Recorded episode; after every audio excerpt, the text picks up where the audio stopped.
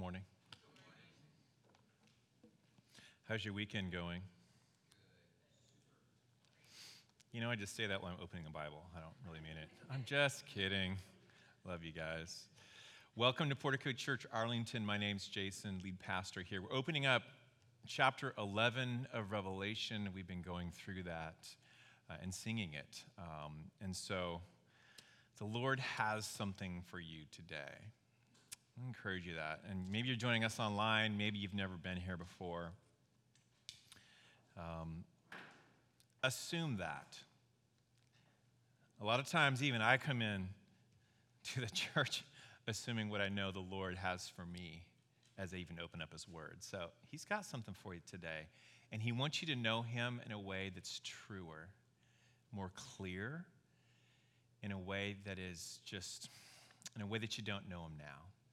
And I will tell you this truth is powerful, it's beautiful, and it's absolutely necessary. And everything that God brings to you through His Word by His Spirit is true, even the hard stuff. And it's revelation, so everything's hard to a degree. But He, he, he wants you to understand Him. So I was interviewed uh, this last week, no, week prior, by a local Washington newspaper because they were doing a story on since the church is dying and very irrelevant, why would you plant churches? Why would you be part of a network like Acts 29 that we are that plants churches? And oh, by the way, do you plant churches? Yeah, we do. We just planted one before COVID in October 2019. He's like, well, help me understand why the church would do that because the church really isn't the dominant culture anymore. And he's right. A Gallup poll came out uh, the beginning of this year that said that for the first time ever in the history of America, less than 50% of people identify with a house of worship. So this is new territory. And it's not that it just slipped below, it's in a free fall to a degree. So, w- how do we take that? And he, he's doing a story on that, and he was really kind and great. Uh, but he was just like, I, I, think he's having trouble wrapping his head around, like, no, no. He's like, oh, you have a bunch of old people? Well, no, old people are wonderful, but I happen to be one of the oldest people there, and um, we, people are coming. He's like, oh, you mean like 20s and 30s? Like, yeah. He's like, why would they go to our church? I'm like, honestly, I don't know. But they do, and they come. I'm like, come on, don't sh- sell your own generation short. Um, people may not be going into churches looking for answers anymore, but they will listen and they want to know not just why they're alive or you know, what life is about, but why are they alive? Why did God put me on this earth? And they're willing to listen.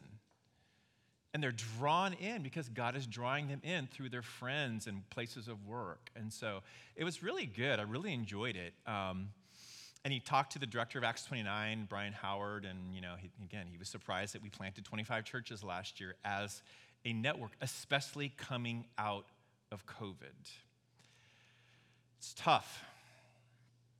God has really sustained us and even grown us. And but let me just ask you this: Do you feel like you picked the wrong team? I'm fine if you think you picked the wrong team by coming to Portico. Probably did. But do you, do you feel like you picked the wrong team in going to the church? Because if you're looking for influence, if you're looking for relevance, if you're looking for a place that has dominance in culture, if you're looking for a place that is well received, friend, you have chosen poorly. And how has the church responded as we've lost our dominant place in culture? Well, there's two ways the church has responded, and neither one of them are really great. One is we hold on to being the victor or we become the victim. If we hold on to becoming the victor, and we've seen this over the last year and a half, what we do is we start to conflate the gospel or what Jesus says with a national identity. And we attach a political idea or a party or a conspiracy theory to the gospel and we become the victor no matter what anybody says. This is God's way, and we're going to do it, and we're right. And we start to boast. Or become the victim. Like, no, God surely loves us because everybody else hates us. That's not actually why God loves you. and we start building an identity in our own suffering. We start boasting about it. And the first thing that people will know about us is our suffering or, or that we're the underdogs. And we, we have a righteousness or a rightness that comes from we've endured more. I've endured more than you. I'm certainly better than you. So we hold on to this victor, victim. See, both of them are a power play. Revelation is not going to let you sit there. Surprise, right? It's not going to let you build a national identity out of the gospel because it has another kingdom in mind.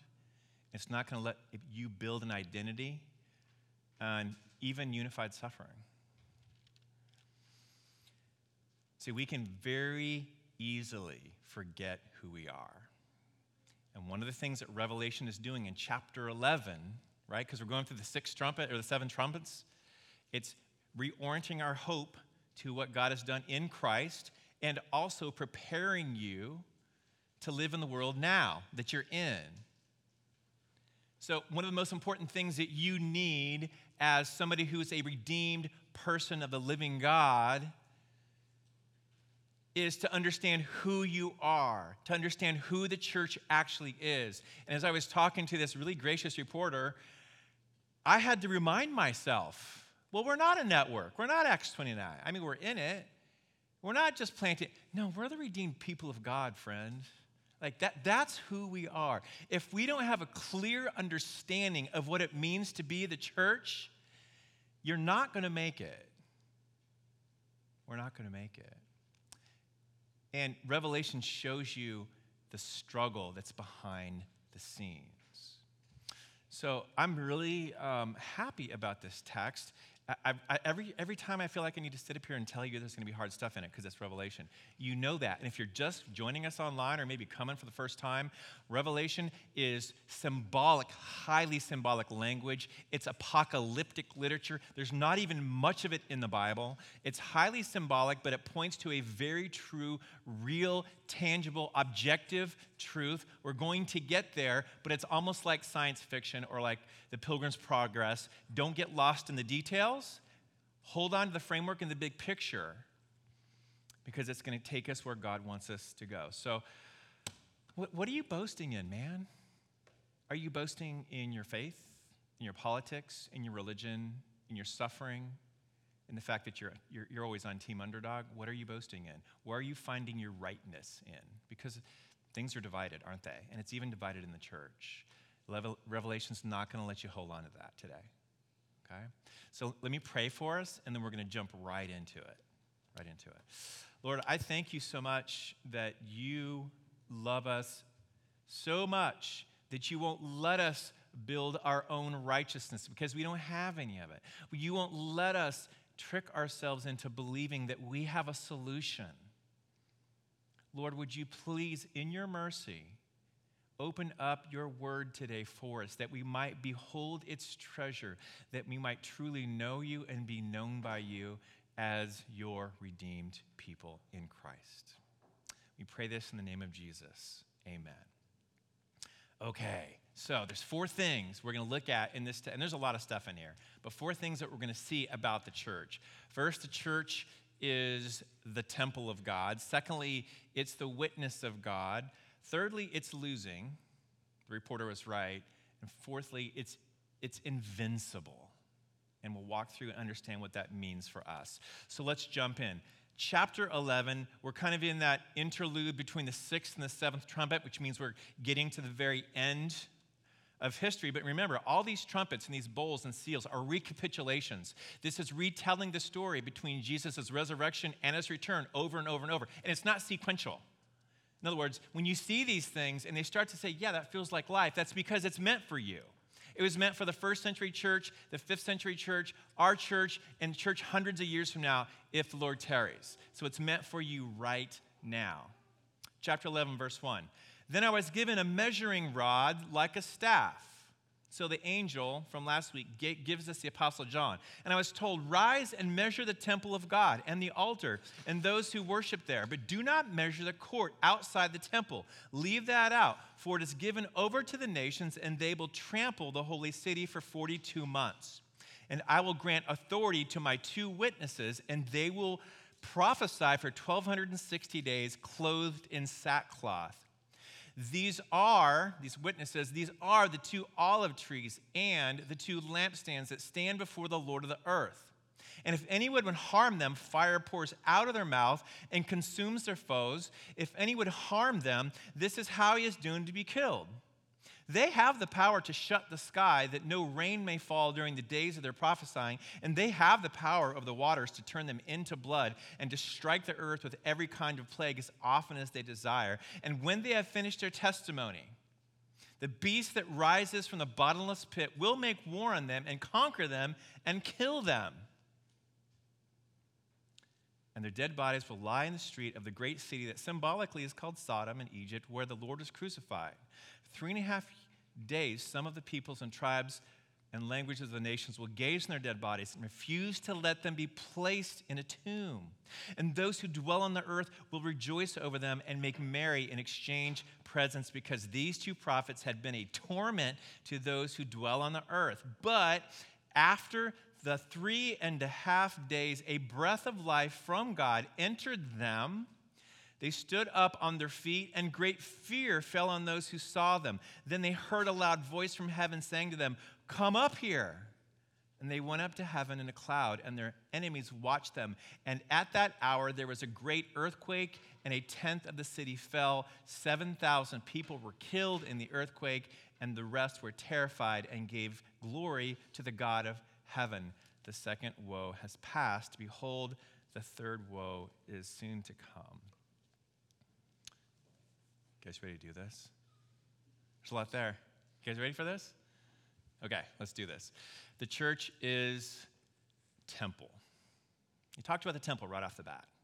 So, if you're going to be the church, if you're going to be the redeemed people of God, the first identity that you need to grasp very clearly, because everything else is built on it. If you get this wrong, there's no way to build the rest of them.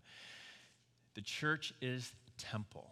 What is temple? It's the localized presence of God with his people. Where am I getting that? Let's go all the way back to Genesis because it comes all from there. Temple is Eden, where God on the creation makes a place for him to be with Adam and Eve and everything that comes forth from them, their children and cities and culture. And he's called them to push the boundaries of Eden to encompass the whole earth so that all of creation will be his temple. It starts there. Sin, fall, we'll define good for ourselves. Thank you very much. Out of the garden, right? Fugitive, wanderer. And we see Moses in a tabernacle later and he's just meeting with the Lord in a little tent thing. And that expands to something bigger where sacrifice can be made. And there's a high priest, and this all foreshadows Jesus. And there's a, a, a, unblemished animal and a sacrifice, and God meets with his people there. And that becomes a temple. And Solomon's temple is very beautiful, and it's gorgeous. And it's, the, again, the place of God's presence with his people. This is what temple is. And so what I fear when it says measure the, you know, measure the temple and the altar and those who worship there, the first identity we have to understand is we are where God lives. Can you handle that? Well, who is? This building? No. It's no longer a place. It was a person, Jesus. He said in John, you, you know, you take out this temple, I'll raise it in three days. Well, what, well, he was the presence of God with people. He was God with us. Yes? And Peter says, You guys are living stones being built into the house of God, the temple of God. God resides in you. Jesus said, We will come and make our home with you. He resides in you and among you. You can't have one without the other. So you are, the church is the temple of the living God. You want to boast in something? Here's how you boast God lives here. Is that arrogant? No. God lives here. God lives in me. Scripture says that, temple of the Holy Spirit, and He lives with me. He's among me. I'm an elbow, so like I'm not complete. I have to be with the forearm and whatever this thing is called, the upper arm, right? And that's connected to the body. And like I have a little job to do. Like I've been gifted. The Spirit of God gives to me that I give to the body. Church, you are a temple of the living God. If that doesn't resonate with you, it's going to be hard to go the distance, especially when you lose protection and prominence in culture. So, where is John getting this? Because we always know he's writing something out of the Old Testament, isn't he? When he's seeing the vision that Jesus is taking him through, he, it's, it's kind of new, but it's not. He's like, oh, this seems just like what Ezekiel wrote, or what, what this seems just like what Jeremiah was writing. And he pulls this right out of Ezekiel chapter 40. You can read it later. I'm going to summarize it. But remember, last week we talked about Daniel, and Daniel was on the first exile to Babylon. Ezekiel was on the second one in 597 and things were really humming then. And he was a prophet and a priest for the exiled people. And his biggest concern is when are we going back? We can't worship out here. We're not in the temple. We're not around it. And he wanted the glory of the Lord to come back. And the Lord gives him this vision that is similar to what the Apostle John sees. He, what does he see? He sees an angel measuring this temple. And how good would that feel? Oh no, God's house isn't gone. I'm taking you back. It, but the temple's different. It's bigger. It's massive. This is Ezekiel chapter 40 all the way through 48. It's big. And he sees the glory of the Lord returning to it. A couple times he's excited about that. So, key word measuring. What does that mean? Because he was all about returning. I want the glory of the Lord to return. I want the people of the Lord to return to the temple. Measuring in the Old Testament is all about protecting and keeping. Think about that. Do, what do you do? You measure things that that you don't care about? No, you measure what matters to you. You measure things that have value to you. God's measuring the temple, and it's even more glorious than the one that they'd seen before because He's moving in. You measure things that you move into. He's like, no, measure this, measure that. That's bigger. I'm going to reprove all the profane stuff, all the crazy things you guys are doing. We're getting rid of that. I'm going to dwell with you in righteousness. That's what he's working towards. So, measuring first and foremost means as the temple of God, you're protected for that. You're sealed for that. You're sealed to get through the crazy of life. You're sealed to get to the end. So, yes, the church is temple. Uh, I, let me just read this so you know I'm not making it up. Ezekiel 43, end of verse 5. I fell on my face, the glory of the Lord entered the temple by the gate facing east, the Spirit lifted me up, brought me into the inner court, and behold, the glory of the Lord filled the temple. That's what he's looking for. While the man was standing beside me, I heard one speaking to me out of the temple, and he said, Son of man, this is the place of my throne and the place of the soles of my feet, where I will dwell in the midst of my people, Israel, forever. How good would that have been to hear from Ezekiel and those people in exile, you know, like 1,500 miles away? With all their property and their family. It's all gone. He's like, oh, no, I'm, I'm going to live there. I'm going to put my feet on your house. Actually, it's my house. He's measuring it. There's a protection there. So here, here's what you both God, God lives here. You can say that. You can say, God lives in me and God lives with me. You got to come see his whole family to get a picture of it. And actually, we're not even going to do it justice. You need to see every tribe, tongue, nation that he's created to really get a picture of God's glory in his image but he's there. You can boast in that. So the church is temple.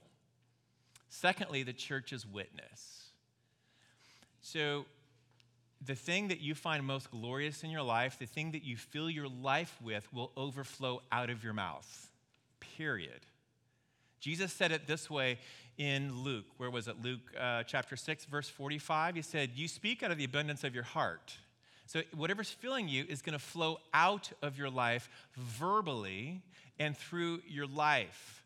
So, the church is not just the temple where God resides personally, it is his witness. You have to be. If you love God and you've been loved by God, that must come out of your life both with words and actions, right? God seals his people to be his witness. Now, we see some strange things here. So I'm just going to talk about them, but they're not that strange when you're thinking like the Apostle John and using the scripture that he had. So he's going to do something that we're never supposed to do, but guess what? God is like telling him to do it, and he's, he's a prophet, so he can do it. He's mixing metaphors all over the place. He's saying, it's like these two witnesses. Wait, no, the two witnesses are like two, I don't know, lampstands and, and, and two olive branches, and, and they're kind of like Moses and Elijah. Let's put all that into a bucket, and now you get what the church is. You understand what it means to be a witness to both the revelation of God's plan, which is Christ Jesus, and to live in that and to be a witness of that. So the two witnesses are not literal. I'm just going to tell you that. These are not two literal witnesses that will prophesy in Jerusalem. I'm going to say that with some um, humility. Do I have humility? Not usually. Because some people believe it, and it's fine. It's not unorthodox to say that, that these are two, little, two literal witnesses that will show up. I just think in context, we don't, it's hard to get there. Right? What John's talking about is Ezekiel's temple, not Jerusalem. He's talking about these two witnesses. He's like, oh, wait, these are two olive trees and two lampstands that stand before the Lord, right? So they're God's people, they stand there. And then he talks about them shutting up the sky with rain and turning the water to blood. That's Elijah and Moses. So is this Elijah and Moses, or is it an olive, or is it who is it? All right, let's get there. So if Ezekiel was most concerned about coming back and returning and God's glory returning, um, Zechariah was most concerned about getting the temple rebuilt because the temple got trashed. Remember that? Remember we went through Nehemiah? Well, before Nehemiah came Zerubbabel, and he and the high priest Joshua at that time, a different Joshua, they were there trying to get the second wave of people to rebuild the temple and get the Lord's glory to come back, like Ezekiel said. And so Zechariah gets a vision, and he shows him this vision of what is like lampstands and olive branches. And the lampstands represent essentially the temple and God's presence. And these olive branches were on the side of the lampstands, and they were pouring oil into the lamp so it would continue to burn. So the big idea that God was getting to him was this Yes, you are experiencing intense opposition in rebuilding this temple. But I have come back with you and it will get done. So Zechariah, he's like, no, this is going to happen. Like, the train has left the station, Zechariah. Yeah, but I mean, the, people don't like us, and there's, there's, there's both internal strife, and there's people around us that are trying to not let us build this temple. And I don't know about Joshua. And it's going to get done. It's like this lampstand that is burning because there's oil coming to it from these olive branches. And oh, by the way, you know what? One of those olive branches is kind of like Joshua, the high priest. It's like, well, wait a minute. In, in, chapter 3 of Zechariah, uh, Satan's accusing him and saying he's an awful person. Yeah, I know, but I'm going to give him my righteousness. And there's going to be a branch coming, capital B, that's going to fix all of it. He's going to be the true oil, he's going to be the true Christ. But he's my man, and also Zerubbabel, he's going to function as a king for now. I've got a priest, I've got a king. I'm going to work through you guys. We're going to get it done. And I don't think he buys it. And then I wouldn't either. And let me just read you what he says to him, to, to, to Zechariah, to calm him. I love. He asks him, And what are the two olive branches, the two olive trees by it? One on the right of the bowl, one on the left. And this is Zechariah 4, chapter, chapter 4, verse 3. And I said to the angel who talked to me, What are these? And the angel who talked to me answered and said, Do you not know what these are? Could you imagine? No, man, like I'm having a vision here. I, I said, No, my Lord. Then he said to me, This is the word of the Lord to Zerubbabel, not by might nor by power but by my, oh, you've heard this before, but by my spirit, says the Lord of hosts. Hey, we're going to get it done, but it's not going to be because Joshua's great. It's not going to be because you're good at logistics. In fact, Nehemiah is going to have to clean up after you. And it's still not going to work. The glory of the Lord's still not going to return.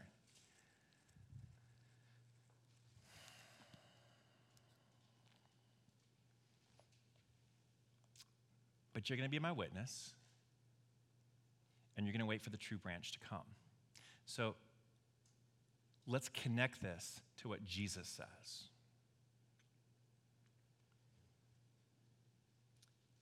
Jesus says before he ascends to the right hand of the Father, where he is in Revelation, in Acts chapter 1, verse 8, he said, Hey, hold tight. I'm going to send my spirit, right? The glory of the Lord coming back. And you'll receive power to be my witnesses. You receive power to suffer for this gospel. You will receive power from the Spirit of God. You will be filled. Oh, it's not going to be, the temple's not going to get the glory. You're the temple.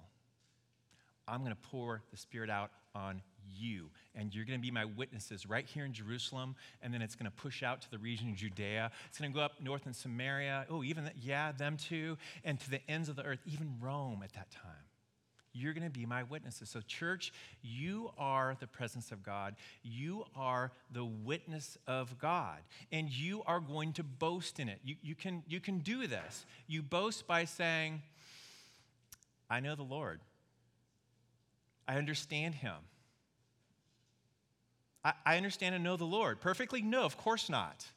But he's, he's, he's righteous, he's just, he's full of steadfast love and mercy. And I can tell you about that. Boast in that. You're made for it. So the church is temple, the church is witness. Now, I just want to deal with this real quickly because it says they have the power to shut up the sky and they have the power to turn the water into blood. That's very clearly Elijah and Moses. Elijah, do you remember um, in, oh, is it First Kings? And he shuts up the sky because Israel's just not following God. And Moses, like no rain. And Moses, of course, delivers um, Israel out of Egypt. The point is, we're not bringing these judgments. We're not judge. Neither were they. But when, you pre- when you're a witness, an honest witness for the living God, it's not that Jesus is good to know. It's Jesus pulled you from death to life. It's not that just you should be on Team Jesus and be around the church because it's good people. No, it's you are escaping judgment. That is part of being a witness. You are, you are escaping the judgment of God. Jesus has taken that on for his people in real time. He's taken that fire, he's taken those plagues. He's that for you. And if I don't believe what you believe, okay. Okay. Stakes are high, though. Temple, witness. Thirdly, the church is losing, and losing badly. You know, the reporter didn't need to call me to figure that out. He could have opened this up. it says it right here. And when they have finished their testimony, right, we're, we're going to get it out there. The beast, that would be Rome in this context, but it's all legitimate authority that stands against the church. We'll get to it more later in Revelation. The beast that rises from the bottomless pit will make war and conquer them and kill them. That's you. And their dead bodies will lie in the street in the great city, symbolically Sodom and Egypt, where the Lord is. That's the world. For three and a half days, some of the peoples and tribes and languages will gaze at their dead bodies. Shame you guys. Not even let them be buried. And rejoice of them. Let's, let's celebrate. We got rid of them. I'm so tired of people telling me there's some God in heaven who's going to smite me. I'm going to do what I want. Get rid of you guys. But the three and a half days, a breath of life, God comes they revive, and God's like, let's go, come on up. And there's judgment on the earth.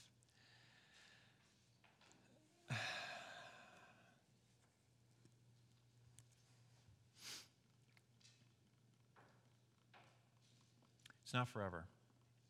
Three and a half days, 1,260 days, that's three and a half years.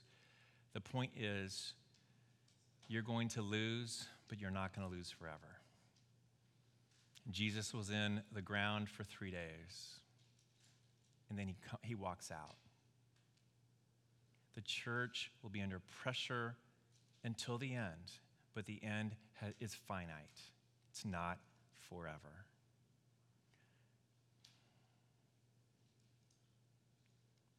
It's not forever. So, how do you boast in that? Beat, beat him to the punch. I count all things lost except for the surpassing knowledge of knowing Christ Jesus, my Lord. Don't worry about losing, embrace it. Paul did in Philippians. No, actually, as I lose and as I suffer, I'm understanding the arc of Jesus' life, and it helps me know my Lord and Savior better. Boast in that. And the fourth thing, the church, so the church is temple, it's the place of God, it's the witness of God, the church is losing, and lastly, the church is invincible. What's the one thing you don't have a solution for? I don't care how good you are. What is it?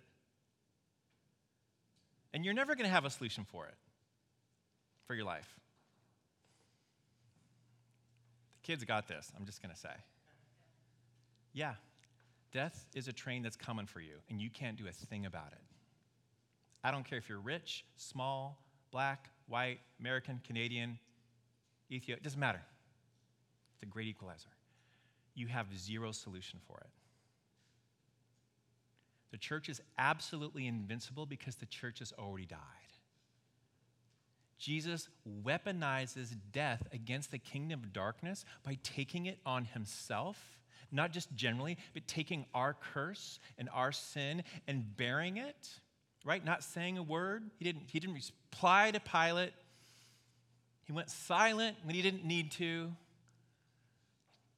and he takes that on. And now, how can you be threatened with something that's already happened to you? In Christ Jesus, you're dead. Remember, remember a couple weeks ago? Baptized into his death, that you might be raised like him in his resurrection, walk in newness of life. This is all according to God's plan and his work and his power and his providence. So you are absolutely invincible. They can't take something that you don't have.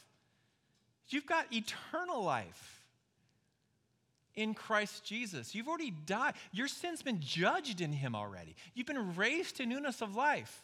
Well, you deserve death. Yeah, I know. Talk to Jesus about it. He took my death. You are absolutely invincible. The gospel will go out. Churches will continue to be planted. You will open your mouth, and in imperfect ways, you will testify to the righteousness, the power, and the grace and the glory of the living God. And you, you might be 15 or 25, or like me, 30. Uh, it, God's to get it done. There's no jeopardy in that. Let's quit running from it and embracing this. This is where God lives. We are designed to be his witnesses. We're losing badly, but it's okay. We can afford to lose. We've got everything in him. We can lose everything here because we have everything eternally. When God is our portion, that can't be taken from you. You can't be separated from the love of Christ, the love of God in Christ Jesus. So, what are you boasting about, friends? Which team are you on? You the victor Nope, you're not. I love you guys. You're not going to win. Quit pretending. Jesus overcame hell and death for you. He's got the win, right? That W's already there. Are you a victim? Maybe. Can that be your core identity? No. See, Jesus was the victim when he didn't need to be. He was the victor, he proved it. That's why he's worthy to open the scroll, okay? That's why you can boast. Boast in this I know the Lord. I know him. Do you know him? Do you guys know the Lord? I'm not talking about him. Do you know him personally? That you understand him and that you know him and you know his character? And like Pastor Nate said, that's kind of scary. Oh no, but Jesus has taken, like, I know his mercy.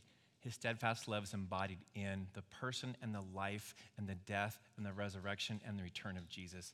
I'm good with that. Speak it. Speak it. That's what you're made to do. That's who the church is. God lives here. You're his witness. We're losing. That's okay. We've already got the win in Christ, and that means we're invincible. We have life in him. Trust Him.